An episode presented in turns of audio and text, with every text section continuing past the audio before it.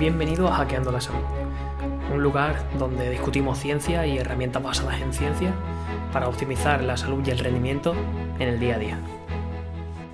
En el episodio de hoy quiero comentar un tema un poco más menos técnico, eh, quizás un poco mi opinión al respecto después de cuatro años trabajando en el sector de la salud, pero quiero hablar sobre la normalización de las drogas sociales, es decir, sobre la normalización del consumo de alcohol, sobre la normalización del tabaco, sobre la normalización de, de estos compuestos que toda la población, toda la población sabe que tiene un impacto nocivo en la salud, pero sin embargo el consumo sigue siendo altísimo y sobre todo que mm, la gente interioriza como que es algo normal, que ese, es el realmente el, problema, ese es el, el problema que, lleva a la sociedad, digamos, a autoinfligirse daño de forma deliberada y sobre todo frecuentemente.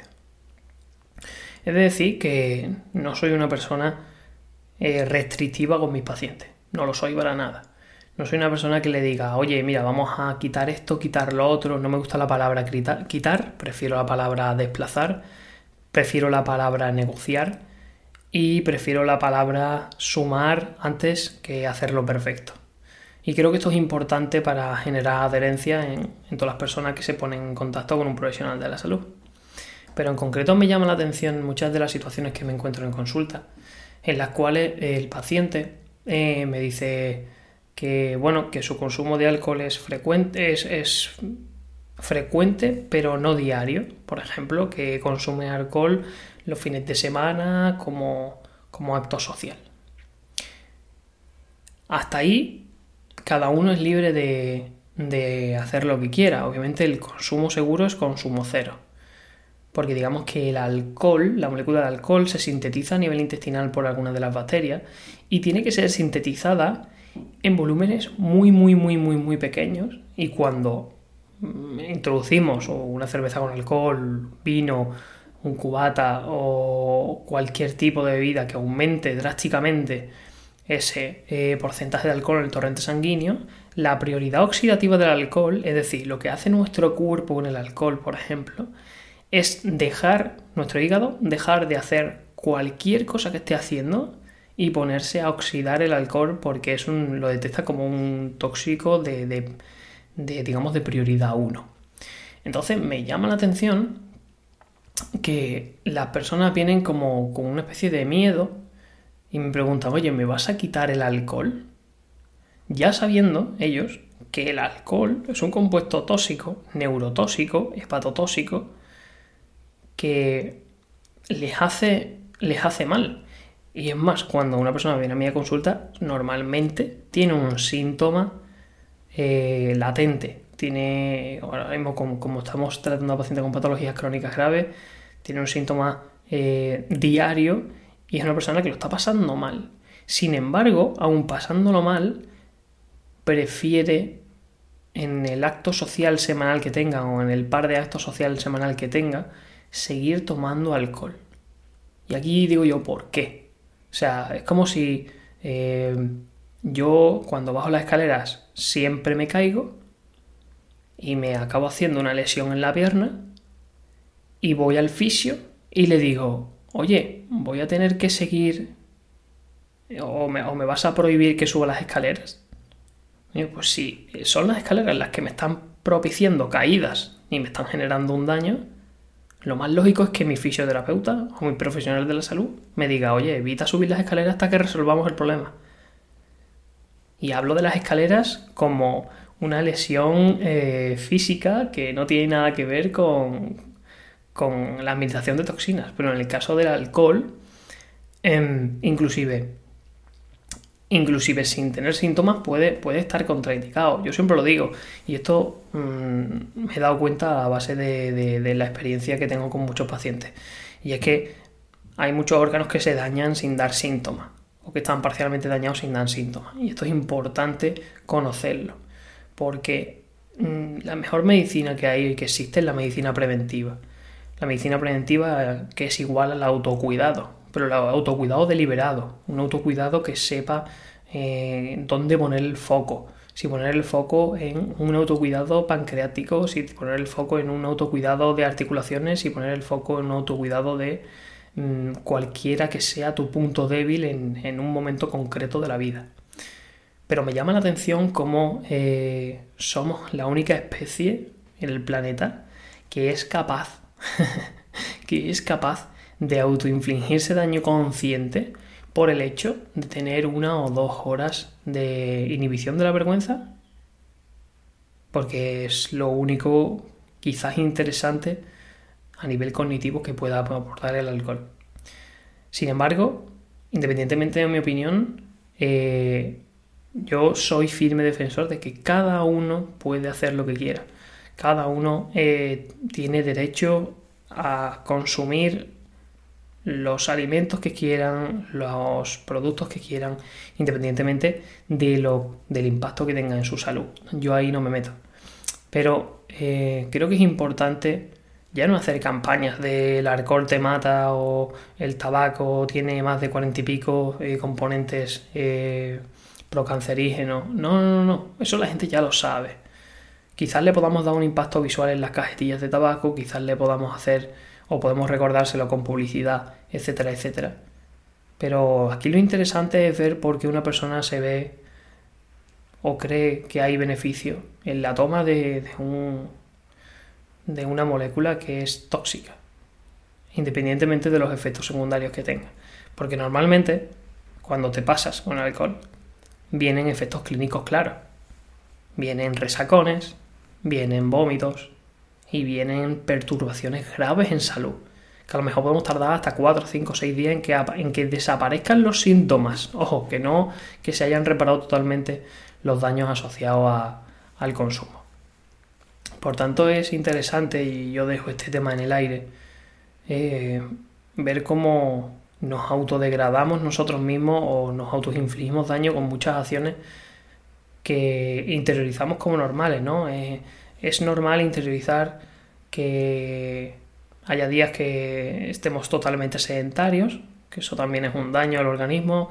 Eh, es interiorizable y socialmente aceptado que haya personas que fumen, es interiorizable y totalmente aceptado que se consuma alcohol frecuentemente. En fin, eh, creo que no nos vamos a encontrar ninguna especie, ninguna especie, que detecte que algo le sienta mal o que se ponga en peligro en cualquier lugar y siga yendo deliberadamente a ese sitio o siga ingiriendo deliberadamente ese alimento o ese producto que le, produce síntomas negativos. Muchas veces yo pienso y, y, comparto con mis pacientes, tanto con mis pacientes como con, profesionales del mismo sector, que debemos devolver un poco más a nuestros orígenes primitivos donde mm, lo que nos enseñaba si era una buena acción o no, eran nuestros propios síntomas o nuestras propias sensaciones físicas. Y esto es muy importante. Entonces, una de las cosas que, que más relevancia le doy en consulta, supongo, es el hecho de inducir la necesidad o inducir la importancia del monitoreo de las sensaciones a cada uno de mis pacientes. Es importante ver cómo te sienta todo, desde que te levantes de la cama hasta que comes X plato, hasta que, mm, no sé, mm, veas cuál es tu percepción de tu rendimiento al final del día, hasta que identifiques cuáles son las acciones que te pueden poner más nervioso o que te pueden poner más nerviosa o cambiarte el estado de ánimo identificar el número de fluctuaciones emocionales que tienes, la cantidad de veces al día que te pones triste, que te pones contento, que te enfadas, preguntarte el por qué ocurre esto. En fin, hay que intentar un poco eh, tener una visión más cercana sobre nuestras sensaciones, tanto físicas como cognitivas, como psicológicas, para aprender a entendernos y aprender a buscar acciones que nos vengan realmente bien. Y obviamente cuando metemos estos productos o estas, estas drogas sociales em, normalizadas, lo único que estamos haciendo es engañar, engañar a nuestras sensaciones y engañar a la información relevantísima que nos da nuestro cuerpo día a día. Y, y bueno, esto es, es, digamos, un poco mi opinión al respecto sobre esta temática. Aunque obviamente eh, quizás también digo que en situaciones concretas eh, puede tener aplicabilidad un día, por ejemplo, exclusivo, en el que sea más flexible. O un día o X días a la semana, X días al mes. Esto lo deberán de valorar los profesionales que trabajen con el sujeto a nivel psicológico, a nivel nutricional, porque no solamente es consumo de alcohol, sino es comida ultraprocesada o prácticamente mm, que sabemos que va a tener un impacto negativo, pero que a nivel psicológico mm, nos va a dar mucho juego para que la intervención dure en el tiempo. Pero esto ya son cosas clínicas que tienes que valorar con, con tu profesional sanitario de confianza. Pero a nivel general es espectacular cómo el ser humano interioriza que es normal todos los fines de semana beber alcohol. Es, a mí me parece espectacular. Y lo digo habiendo bebido alcohol de joven. O sea, no, no, no soy una persona que, que, lo haya hecho siempre perfecto toda la vida. Es más, eh, creo que soy una persona que ha cometido muchos fallos a nivel nutricional, muchos fallos a nivel de hábitos de vida. Eh, y actualmente trabajo para un poco solventar todas las secuelas que me han dejado este maltrato deliberado, obviamente, y, normalizado durante muchos años en mi organismo. Pero, pero es importante quizás poner este tema encima de la mesa no como prohibición, sino como reflexión. Oye, ¿qué queremos para nosotros? ¿Queremos una vida en la que eh, nuestro cuerpo esté todo el rato en estado de recuperación en vez de, de optimización? Porque es eso, primero digamos que tenemos que estar en un estado de salud o prácticamente buena salud para empezar a desarrollarnos por encima de la media, a nivel cognitivo, a nivel físico, a nivel social.